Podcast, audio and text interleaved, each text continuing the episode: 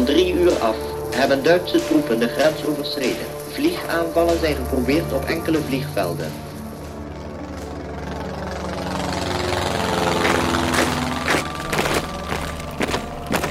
Was schaffen wir jetzt nicht wieder in Deutschland? Was für gewaltige Werke bauen wir? Dit is Hitlers geheime tunnel. Een podcast over een zoektocht. Een zoektocht naar een vergeten tunnel onder Soesterberg. Deze tunnel zou in het diepste geheim aangelegd zijn in de oorlogsjaren.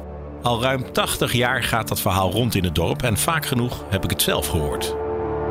Ik ben Marc Adriani. Deze podcast maak ik voor AD Amersfoortse Courant, de overige edities van het AD en de aangesloten regionale dagbladen.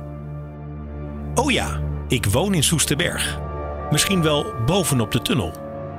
Via die tunnel konden Duitse bevelhebbers veilig en zonder dat iemand het zag van vliegbasis Soesterberg naar het zogeheten officierscasino lopen.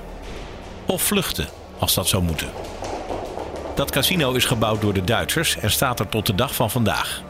Dat was een soort evenementenlocatie voor nazi-militairen.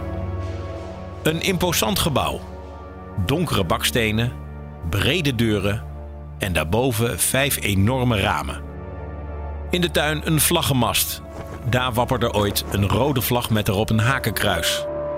Maar dat is allemaal boven de grond. Hoe is het daaronder? Is er inderdaad een geheime tunnel? Dit is aflevering 1. De buurman. Het is 20 jaar geleden. Ino Rutting komt bij mij in de straat wonen. Ik woon er dan nog niet zo heel lang. Ino is piloot, tenminste dat zeiden we thuis altijd tegen elkaar. In werkelijkheid was hij loadmaster. Dan ben je verantwoordelijk voor het achterste deel van de helikopter. Ino is relatief klein, gespierd, maar met een vriendelijk gezicht. Hij heeft het leger inmiddels verlaten. Hij vocht in Irak, Afghanistan en Bosnië. Na iedere missie kwam hij altijd weer terug in Soesterberg. De thuisbasis van zijn helikopter. Het was Ino die mij destijds voor het eerst vertelde over de mogelijke tunnel. Mijn zoektocht begint dan ook bij hem. Hey Mark. Hey. Binnenman. Hoe gaat het, jongen? Ja, lekker. Hier zitten? Ja, prima. Wat wil je weten? Tja, wat wil ik weten? Eigenlijk wil ik iets weten wat Ino ook niet zeker weet. Bestaat de tunnel? Ja, het officierscasino en de vliegbasis liggen ruim 900 meter uit elkaar. Zouden we dat stuk vandaag de dag onder de grond kunnen afleggen? Onder tientallen huizen door. Hoe ziet dat eruit? Allemaal vragen waar Ino het antwoord ook niet op weet. En daarom aan hem dan maar gewoon de vraag, gelooft hij in het bestaan van de tunnel? Ja, ik denk wel dat er wat zou moeten zijn. Ik bedoel, er zijn heel veel dingen in de omgeving van het vliegveld wat nog niet ontdekt is. Maar de tunnel is wel... Ja, ik heb wel vaker gesprekken gehoord in het dorp over de tunnel. Ja, ik denk dat er wel iets is. En ik heb ook wel wat dingen waargenomen dat ik denk van... Nou ja, dat kan best wel eens toegang zijn tot de tunnel. Ja, wat heb je dan waargenomen? Nou ja, toen ik op het vliegveld werkte nog, bij de luchtmacht... Is er een ingang wat een beetje naar het dorp loopt. Hij is alleen na een meter of 10, 20 is die ingestort... Maar ik neem aan dat die tunnel aan de andere kant verder loopt. Maar is het niet gewoon een spannend verhaal? Zo van leuk in het dorp, er is hier niet zo heel veel te doen. Dat mensen denken, nou, dat vind ik wel spannend om even te vertellen. Er loopt hier onder die huizen een geheime tunnel. Nou, kijk, het dorp is nu een stuk rustig. Maar een aantal jaar geleden was het dorp natuurlijk springlevend. Ook met de Amerikanen. En zelfs toen ging het verhaal al rond dat er een tunnel zou zijn. Dus ik denk wel dat er iets, een kern van waarheid in moet zitten. Ja. Lijkt me. En waar zou die tunnel voor gebruikt worden? Nou, het meest logische lijkt mij dat... Natuurlijk, in de oorlog was het vliegveld ook een vliegveld van de Duitsers. En de Duitsers hadden hier in het dorp veel gebouwen. Ik kan me best voorstellen dat er een bepaalde ondergrondse verbinding was... met grote gebouwen uit het vliegveld. Waarom niet? Het gebeurde overal, het gebeurde ook in andere landen. Dus waarom... Voor de veiligheid? Veiligheid of ook het stiekem. Misschien wel een belangrijk iemand die hier zou kunnen komen, ja. Nou, enig idee hoe ver we nu van dat officierscasino afzitten? Hemelsbreed hier vandaan? Nou, denk 500 meter. Nou, zullen we eens even kijken? Gaan we er even naartoe. Gaan we lopen of met de auto? Fietsen. Oké, fietsen. Dan maar op de fiets naar dat grote gebouw midden in Soesterberg. Opgeleverd in november 1941. Een tijd om ondertussen een deskundige aan het woord te laten. Een historicus. Zo'n iemand moet toch meer weten? Ik ben Erwin van Loo. Ik werk bij het Nederlands Instituut voor Militaire Historie in Den Haag. Dat is eigenlijk het wetenschappelijk instituut van Defensie. En wij houden ons bezig met militaire geschiedenis. In al zijn facetten. Erwin van Loo weet gelukkig meer. Ik tref hem op zijn werkkamer in Den Haag in de Frederik-kazerne. In zijn kantoor veel kasten en in die kasten boeken. Heel veel boeken. Hij schreef er zelf ook een. Een boek over vliegvelden in oorlogstijd 1940-1945. Ja, misschien moeten we zelfs nog iets verder teruggaan. Want Soesterberg was natuurlijk, is de bakermat van de Nederlandse militaire luchtvaart. Daar is de militaire luchtvaart ontstaan. In 1913 is daar de zogenaamde luchtvaartafdeling opgericht. Dat was de vliegdienst van de landmacht. Eerst een soort van proefvliegafdeling. Al snel bleek dat het vliegtuig dat toch wel een heel interessant vehikel was in de militaire wereld. Dus die proefvliegafdeling werd eigenlijk al snel een officiële vliegdienst. En daarin speelde Soesterberg een hele belangrijke rol. Want dat was eigenlijk toch jarenlang het hoofdvliegveld van de luchtvaartafdeling. Dat was eigenlijk ook nog zo in mei 1940. Alleen speelde toen Soesterberg op dat moment een iets minder belangrijke rol. Omdat het ten oosten van de vesting Holland lag. Het idee was eigenlijk, mocht Nederland... en Nederland was natuurlijk neutraal, al jarenlang... mocht Nederland toch worden binnengevallen... dan was het idee om eigenlijk de boel zo lang mogelijk tegen te houden. Onder meer aan de Grebbelinie. En vervolgens terug te vallen, zoals het dan in militaire termen heet... op de vesting Holland... in de hoop en ook in de verwachting dat dan de nieuwe bondgenoten... Frankrijk en Engeland moet je dan aan denken... dat die Nederland zouden komen helpen, rugdekking zouden komen bieden... en dat van daaruit dan die vijand weer zou kunnen worden teruggeslagen. Dat is natuurlijk allemaal helemaal niet gebeurd. 5 dagen oorlog in Nederland in mei 1940. En toen was Nederland bezet door Duitsland. Nederland was bezet. De Duitsers namen veel bestaande gebouwen in beslag. Maar juist in Soesterberg werd er gebouwd. Vliegbasis Soesterberg kreeg een behoorlijke upgrade. En om de duizenden militairen een beetje te vermaken in hun vrije tijd... moest er een speciaal gebouw komen. Een soldatenheim. Het werd ook wel het Weermachtsheim genoemd. En dat kennen we nu dus als het officierscasino. En om het nog ingewikkelder te maken... de naam casino heeft niets te maken met roulette of blackjack. Het komt van het Italiaanse woord casa en dat betekent huis. En een verkleinwoord van het woord casa is dan weer casino. Eigenlijk onlogisch om het zo te noemen... want het gebouw is alles behalve klein. Of het nou Casino, Weermachtsheim of Soldatenheim heet, het maakt me eigenlijk niet uit. Het is een unieke plek in ons dorp. Ruim 80 jaar na de opening fiets ik er met mijn voormalig buurman Ino naartoe. Het gebouw ligt trouwens aan de Kampweg. Gelukkig niet zo ver, hè? Nee, maar volgens mij de Kampweg is natuurlijk afgesloten hier. Hè? Vanaf Rademakerstraat. Ja, we kunnen daar rechts. Voor mij moet je eerder rechts, toch? Ja. Cabaret, live muziek, toneel, film, maar ook bier en wijn. Het was een gezellige boel in het officierscasino. Waarschijnlijk om de moed erin te houden bij de militairen. En roken, dat mocht gewoon binnen. En het moet ongeveer zo geklonken hebben.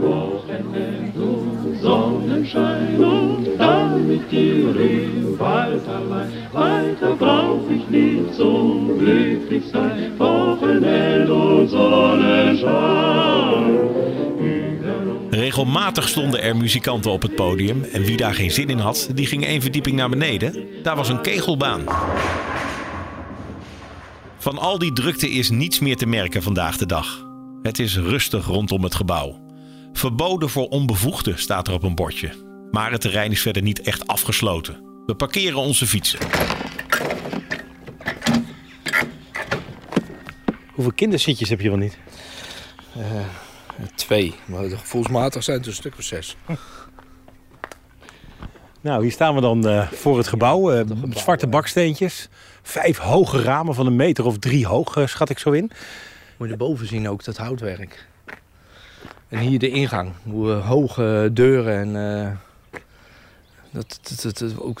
hoe dat eruit ziet, hoe het versierd is. Het is echt typisch Duits, toch?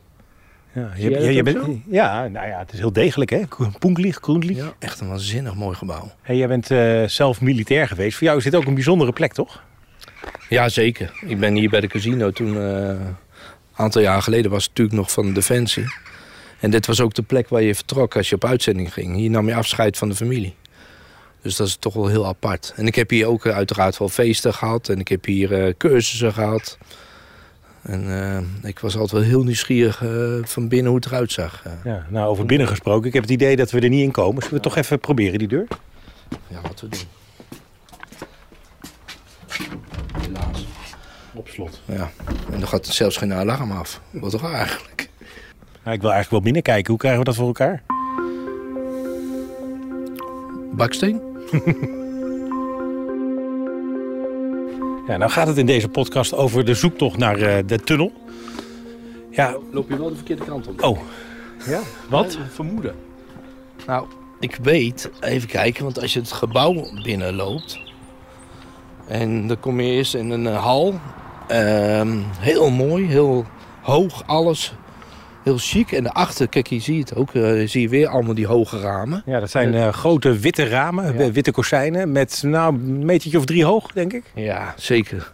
Nou, hoger zelfs, denk ik. Maar als je, ik weet niet of we hier naar binnen kunnen kijken... maar dat is echt een grote zaal met een podium. Hier werden toen die tijd ook de feesten, noem maar op, gehouden. En wij hebben hier ook feesten gehad. Het podium is helemaal achterin. En op het podium heb ik wel eens gestaan en heb ik rondgekeken. En daar heb ik wel een luik gezien. En die heb ik wel stiekem opengemaakt. En daar zag ik wel een vorm van een tunnel. Dus jij denkt dat bij dat podium, ja, achterin, een, ja, luik... en daar zit de tunnel? Nou ja, iets wat weer verder gaat, ja. Dus ja, ik was heel nieuwsgierig, maar ik kon me heel snel kijken. Want ik was militair en er waren... anderen aanwezig en ik kon niet te lang kijken. Ik denk dat ik ook de enige was die geïnteresseerd was op dat moment. En eronder ook allemaal, hè. Dat loopt ook de kelders en weet ik veel. Er zit ook een kegelbaan onder. Dus er waren meerdere dingen hier aanwezig in dit pand. Maar... En ook een drinkstube heb ik gelezen. Ja, zeker. Ook dat is nu nog steeds, tenminste toen ik in dienst zat, was dat officiersmes. En daar heb je echt een open haard. Originele open haard, alles erbij. En ik denk dat dat wel ook van toen die tijd was. Ja, het klinkt misschien wat raar, hè? Maar ik loop ook wel eens rond op de oude vliegbasis. En ik heb een idee waar die uitkomt. Ik heb ooit een keer iets gezien, een of ander bunkerachtig iets. En volgens mij is dat de andere kant van deze tunnel. Zou dat kunnen of is dat onzin wat ik zeg? Geen idee waar jij geweest bent, maar zullen we gaan kijken. Want jij zegt al vaker van dat soort dingen, maar ik heb er ook een vermoeden waar die op uitkomt. Oké, nou, we gaan kijken wie gelijk heeft. Maar het zou toch mooi zijn als we in deze eerste aflevering de tunnel al weten te vinden. Maar het zal wel niet, toch? Nou, laten we zo stellen dat ik gewoon gelijk heb, altijd. Gaan we weer fietsen? Ja, we gaan weer verder fietsen. Ondertussen terug naar Erwin van Loo. De man die alles weet over onze militaire geschiedenis. Volgens hem lieten de Duitsers meteen al in mei 1940 hun oog vallen op Soesterberg.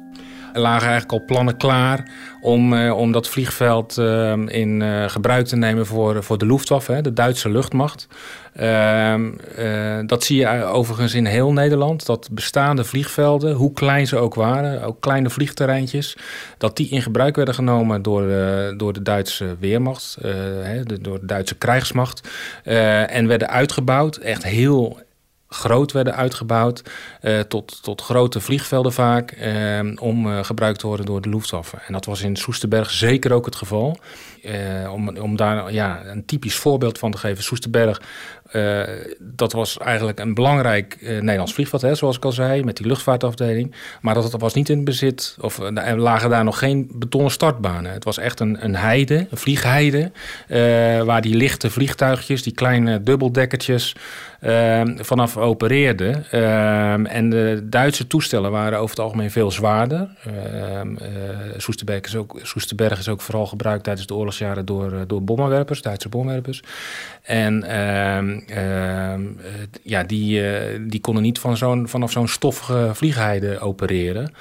Die hadden echt betonnen startbanen nodig. En daar begonnen ze dus in de zomer ook direct mee, met de aanleg van enorme startbanen, opstelplaatsen, hangars. Ja, je kan het gek niet bedenken. En er werd dus een enorme vliegerhorst, zoals de Duitsers dat noemden, werd daar uit de grond gestampt. De opening was dus op 11 november 1941. Zelf ga ik door met mijn research.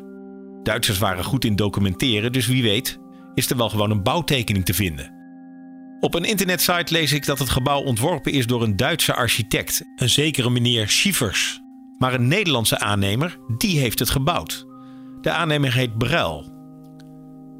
Een bouwbedrijf met die naam bestaat nog. Na wat speurwerk kom ik erachter dat het in 1956 is opgericht. Maar een voorloper van dat bedrijf was al actief tussen 1906 en 1956. Het zou dus kunnen. Hoe mooi zou het zijn dat het bedrijf een bedrijfsarchief heeft, compleet met bouwtekeningen. Maar ja, die kans is natuurlijk klein. En een poging om dat te onderzoeken doe ik dan misschien later nog wel. Nu gaan buurman Ino en ik naar de vliegbasis. Ja, dat eigen onderzoek dat bevalt me wel. In 1940 was het hier verboden gebied. Nu is het vrij toegankelijk. Ooit heb ik een soort toegang tot een bunker gezien. Misschien is dat het begin van de tunnel. Ik kan niet wachten om het Ino te laten zien.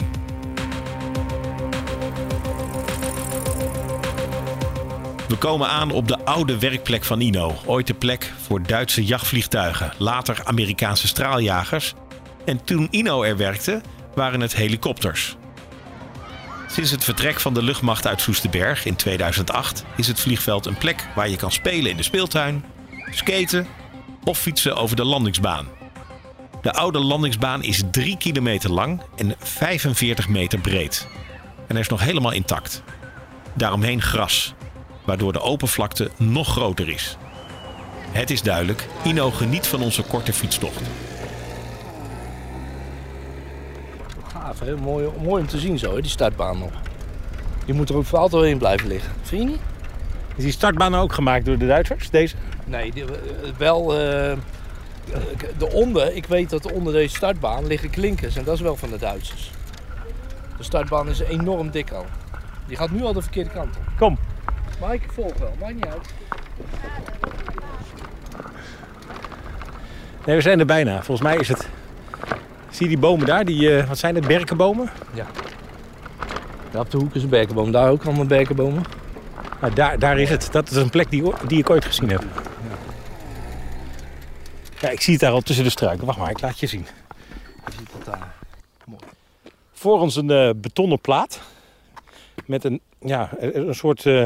Een soort metalen opzet. Een soort moertje lijkt het, vind je niet? Ja, precies. Ja. Maar volgens mij heeft hier een luik gezeten. En als je, hoe diep kun je kijken? Ik denk 1,5 meter. Dus daaronder, dat zie je ook, daar zit meer. Ja, dat komt daaruit. Ja, kom even, ik laat je dit ook nog even zien. Ja, mooi hè. En je ziet zelfs die oude afrastering nog hè. Ja, je ziet wat houten paaltjes, wat bierblikjes. Ja, en een luik. Ja, en een luik. Zie je dat? Kijk, dat lijkt toch een luik naar een, iets ondergronds. Nou, dit is heel oud. Dit is echt al... maar dat is net van na de oorlog. Ik wil je niet teleurstellen. Maar ja, wat was het dan? Want dit is wel iets met een houten luikje, een beetje beton en een soort luik. We lopen even terug. Ik weet dat dit op meerdere plekken van het vliegveld was. Hier, op dit luik, heeft een geschutskoepel gezeten. Een koepel van een tank met een kanon. Dus als het vliegveld werd aangevallen, dan konden ze schieten? Nou ja, maar dit is eigenlijk na de oorlog geplaatst door de geallieerden. En dat is een koepel van een oude tank, hebben ze hier opgezet. En die hebben ze gebruikt om daarmee te kunnen vuren. En die hebben op meerdere plekken hier op het vliegveld gestaan. Dus het is niet van de Duitsers helaas. Dit is ook niet de geheime tunnel van Hitler. Nee, dat wil je echt enorm teleurstellen. Maar het is wel gaaf. Het is eigenlijk wel uit die tijd. Maar eigenlijk net na de oorlog hebben ze dit opgebouwd. Wat denk jij? Waar is die dan wel hier? Ja, kijk, je zag dit als een tunnel. En ik heb iets anders gevonden wat ook op een tunnel lijkt. En ik denk dat we daar even moeten gaan kijken. Dat is wel een stukje verder. Ik hoop dat we erbij kunnen komen. Maar ik ken dat nog van mijn tijd dat ik hier op het vliegveld werkte. Dus laten we daar even gaan kijken. Laat maar zien. Ik maak de balans op. Conclusie, dit gaat niet werken. Ons onderzoek is gewoon te amateuristisch. Natuurlijk wil ik ook de plek die Ino op het oog heeft nog even zien. Maar de vliegbasis is gewoon te groot. Die tunnel kan overal wel uitkomen. Voor mijn gevoel moeten we dus toch terug naar het casino. Als de tunnel er is, dan moet hij daar ergens onder in het gebouw uitkomen. En misschien heeft Ino wel gelijk. Hij zag ooit een luik met een soort tunnel achter in het gebouw op het podium. Ik wil naar binnen. Maar ja, wie heeft tegenwoordig de sleutel? Jet is iemand die meer weet. Jet Loonstra is haar volledige naam. Ze is makelaar in deze regio. Jet is een vriendin van mijn vrouw en ik heb haar eens horen praten over het pand. Jet Loonstra. Hey Jet, met Marc Adriani. Hey Marc, hi. Sorry dat ik je even stoor. Jij bent een tijdje geleden bij ons geweest. En weet jij nog dat je het toen had over dat officierscasino, dat grote Duitse gebouw hier in Soesterberg? Ja. Jij bedoelt dat officierscasino? Ja, dat stond toen te koop. En jij als makelaar was er toen mee bezig. Wat weet je daar nog van? Ik weet dat dat te koop stond via Deepo. Dat is een website waar domeinen ook gebouwen of objecten te koop aanbiedt. En ik weet dat wij daar toen naar gekeken hebben voor een opdrachtgever van delenmakelaars. Die wilde kijken wat we daarmee konden doen.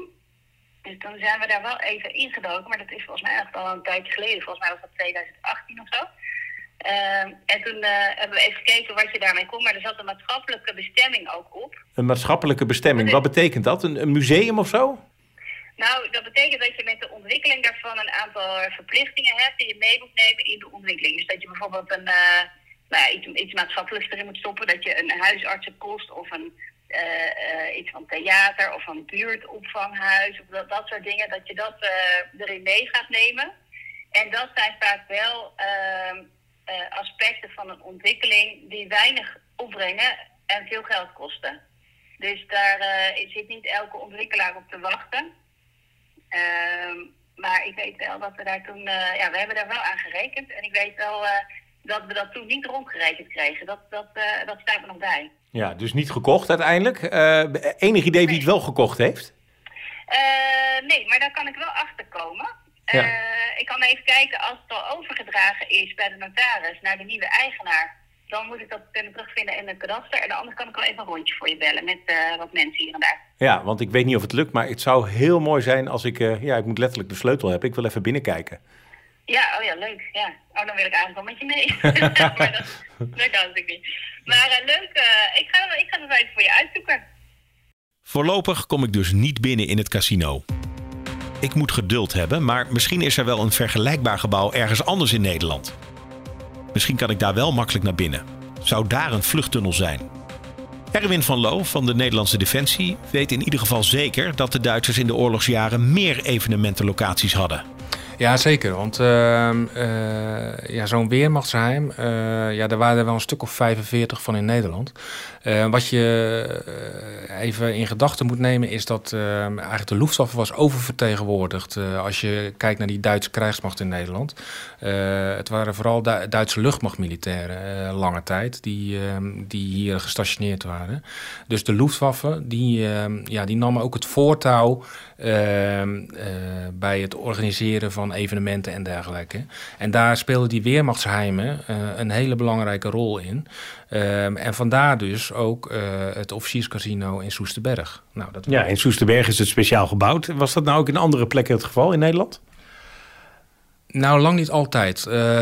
Kijk, wanneer de Duitsers een geschikt pand, een geschikt gebouw vonden, hè, dat groot genoeg was om alle activiteiten in te kunnen ondernemen, dan legden ze gewoon daar beslag op. En dan namen ze dat in gebruik. Een groter kantoorpand of een klein kasteeltje, een landhuis. Ja, dat waren bij uitstek geschikte gebouwen om zo'n Weermachtsheim. En dat moest natuurlijk ook op de goede plek staan. Bij uitstek waren dat geschikte gebouwen om te gebruiken als Weermachtsheim. En zo zijn er dus een 45-tal verspreid over heel Nederland in gebruik genomen. En die hadden ook echt een regionale functie. Kijk, het officierscasino hier in Soesterberg was natuurlijk echt ook bedoeld voor de militairen van Soesterberg. Maar ook van talloze andere plekken in de omgeving. Kijk, je moet je voorstellen, als jij een bemanning bent van een stuk vlak, een stuk luchtdoelgeschut, dan zat je misschien ergens op een rivierdijkje of in een bos stond je dagenlang op wacht, deed je je werk.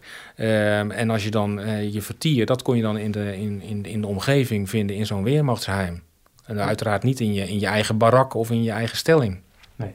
In 1941 is het gebouw geopend. Wat weten we over de opening? Ja, die opening is met heel veel poespas is dat gebeurd. Op 13 november 1941. Er waren daar echt de allerhoogste militaire top van de Duitsers was daarbij aanwezig. Het pand is ook geopend door de hoogste Duitse militair in Nederland, generaal Christiansen, de weermachtsbevelhebber in de Nederlanden. Maar ook de commandant van de Duitse luchtmacht, de Duitse landmacht en de Duitse marine waren alle drie die aanwezig in Soesterberg bij die opening. En dat zegt ook dan wel iets over hoe belangrijk dit Weermachtsheim is geweest in die Duitse organisatie. En wat ook wel heel bijzonder is om te noemen, is dat de schoonzus van Herman Geuring, de bevelhebber van de Duitse Luftwaffe, dat die ook aanwezig was bij de opening. 45 van dit soort gebouwen in heel Nederland. Na wat googelen stuit ik op een soortgelijk gebouw in Huis Duinen, in de buurt van Den Helder. Daar moet ik kijken. Ook dat gebouw is er neergezet door de Duitsers. Maar eerst zoek ik het in de volgende aflevering dichter bij huis. Ik spreek een ooggetuige. Toen s'avonds gingen wij met mijn moeder de startbaan over. En daar stond er een grote dikke Duitser. En die met zijn bord. En die zei, even wachten. En dan kwam er een hele lange rij van die vliegtuigen, Dorniers. Die kwamen eraan. En die zwaaiden, weet je wel. En dan gingen ze één voor één, daar vandaan omhoog. En de zoektocht naar de tunnel gaat verder. Er wordt gegraven.